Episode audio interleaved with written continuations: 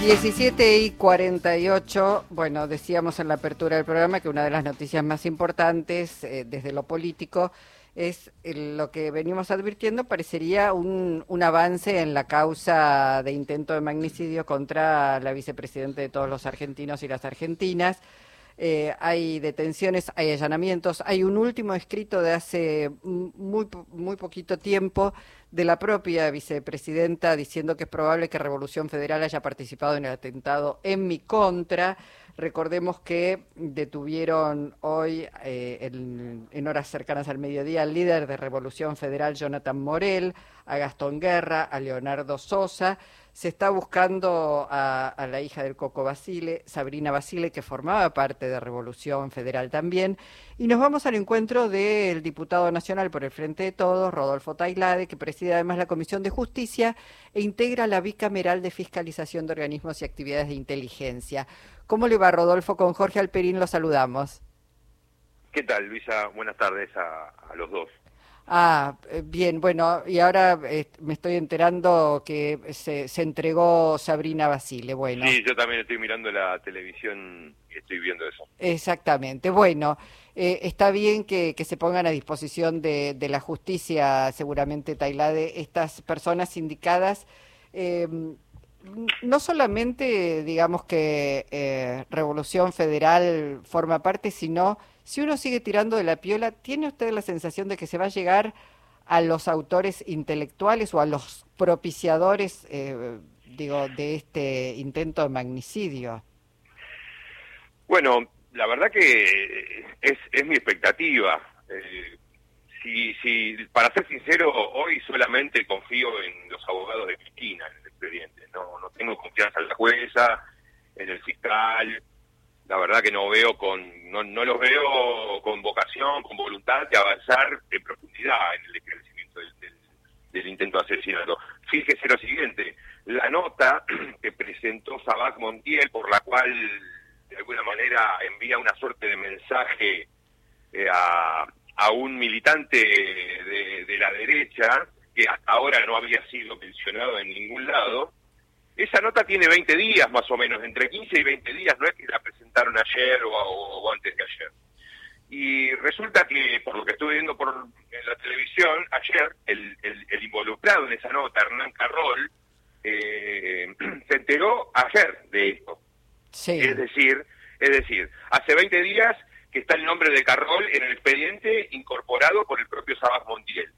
La jueza hasta el momento no, no, no, no, este, si, si, la prensa eh, eh, no sacaba esto, evidentemente eh, Carroll no tenía eh, por qué preocuparse. Es decir, acá evidentemente la, la, la, jueza está intentando, la jueza y el fiscal están intentando que la, que la cadena de responsabilidades se corte en la gente que está presa hoy, que son para, para considerarlos locos sueltos o qué sé yo. Me parece que está siguiendo un poco la línea este, la advertencia de Ricardo Roa hace ya este, algunas semanas, la misma de Joaquín Morales Solá, es decir, son loquitos sueltos, la, hipótesis más probable es el autoatentado, con el kirchnerismo involucrado o, este, impulsando esto. Bueno, me da la impresión de que ese ese relato de, de Clarín, de La Nación, está calando en el, en el expediente y por eso hay tan poca actividad. En cambio, en el otro, eh, en, la, en, el, en, donde se investiga las amenazas de muerte de Revolución Federal a Cristina y a su familia, bueno, ahí hay avance, ¿no? La, las detenciones se producen en esa causa que por hoy, por ahora, no está unificada con la investigación del, del, intento de magnicidio, cosa que debería inmediatamente pasar, pero bueno, creo que hay una estrategia de Comodoro piden dispersar las investigaciones para no avanzar, no llegar a nada en ninguna. Ahora, Taliade, ¿usted piensa que la lentitud con que la justicia avanza en esto les dio a la mayoría de los involucrados tiempo para ponerle el delete, como dice en la, la computadora, al borrar muchísimas cosas que pueden ser pruebas fundamentales? Yo creo que sí, yo creo que sí, no tengo ninguna duda. Eh, después, por ahí se puede empezar a recuperar alguna cosa, pero la verdad que eh, son, son días, semanas de, de, atraso en cada una de las investigaciones eh, cuando se intenta recuperar algo que se ha borrado. Y la verdad que acá siempre, siempre hubo retrasos, demoras y injustificada por parte de la jueza. Estuvo tres días para detener a Brenda, tuvo casi 15 días para detener a Carrizo. Bueno, y ahí se cortó, eh, no, no, no, no hubo más avances. Eh, me parece que mm, la jueza está enviando mensajes claros de que la investigación eh, no va a no va a subir. Por eso me parece que lo que lo que está este, pasando en la otra causa, en la de Revolución Federal, me parece que puede ser un poco la, la, llave como para avanzar hacia eh, los autores intelectuales, los vínculos políticos y financieros con estos grupos,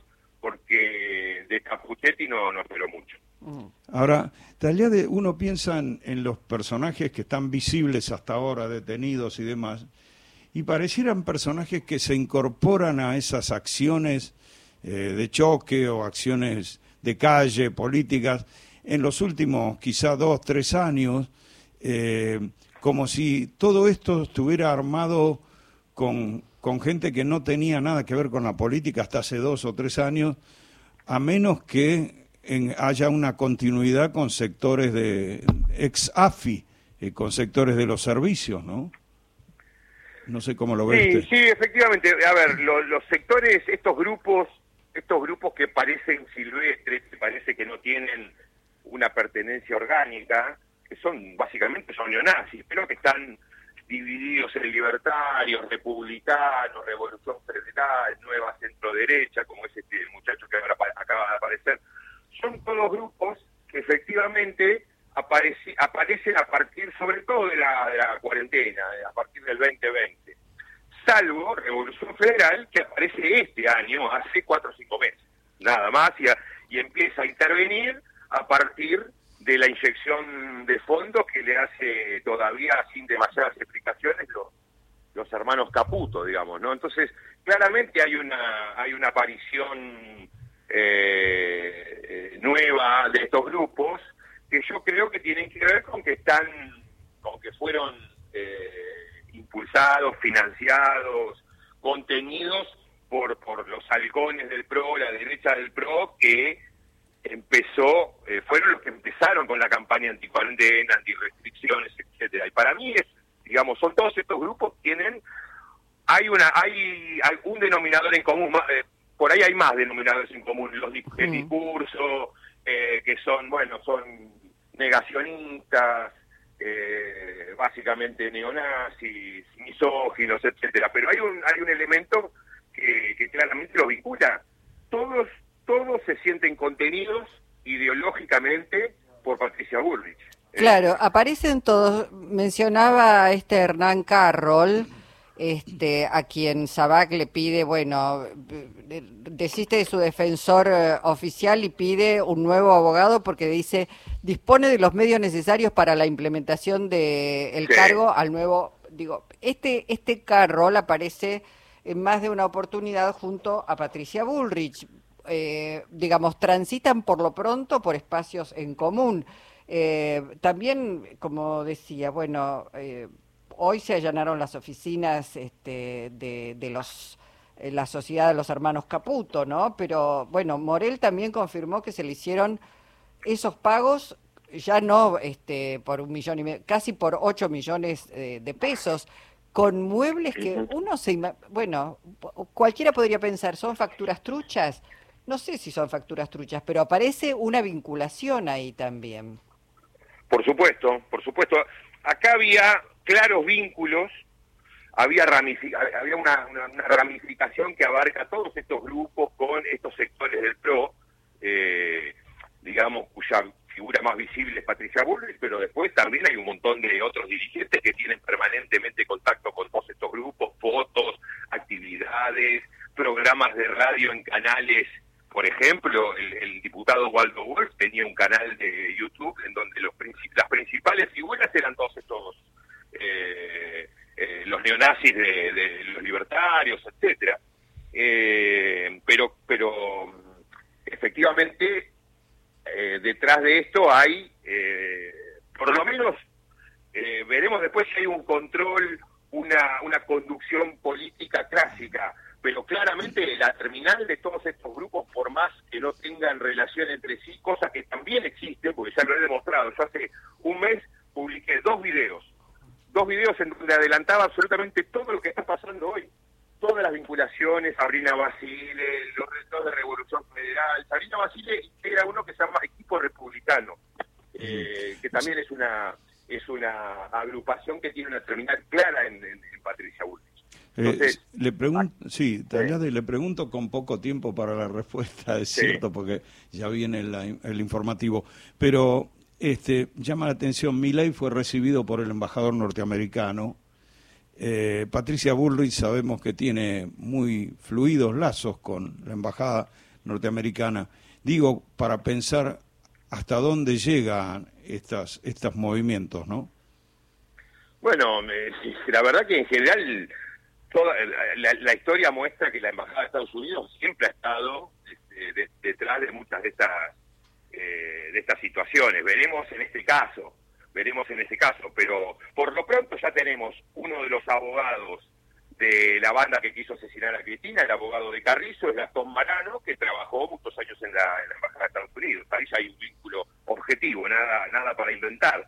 Eh, y, de paso digo, ¿no? Los abogados eran del PRO, la plata que, que se financia la Revolución Federal viene de empresas vinculadas al PRO y ahora aparece este hombre, Carroll, como digamos, objeto de un mensaje cuasi mafioso de Sabat, poneme la plata, poneme el abogado, si no hablo, básicamente es el mensaje que le manda, y Carroll es, eh, nosotros necesitábamos un vínculo para llegar de manera directa a Bullrich, y es Carroll, digamos, que está en todos lados, aparece como militante casi orgánico de, Patricia Bullrich, bueno, apareció por, lo pronto el nombre de ella en este en este tema y, y me parece que hay que profundizar ahí.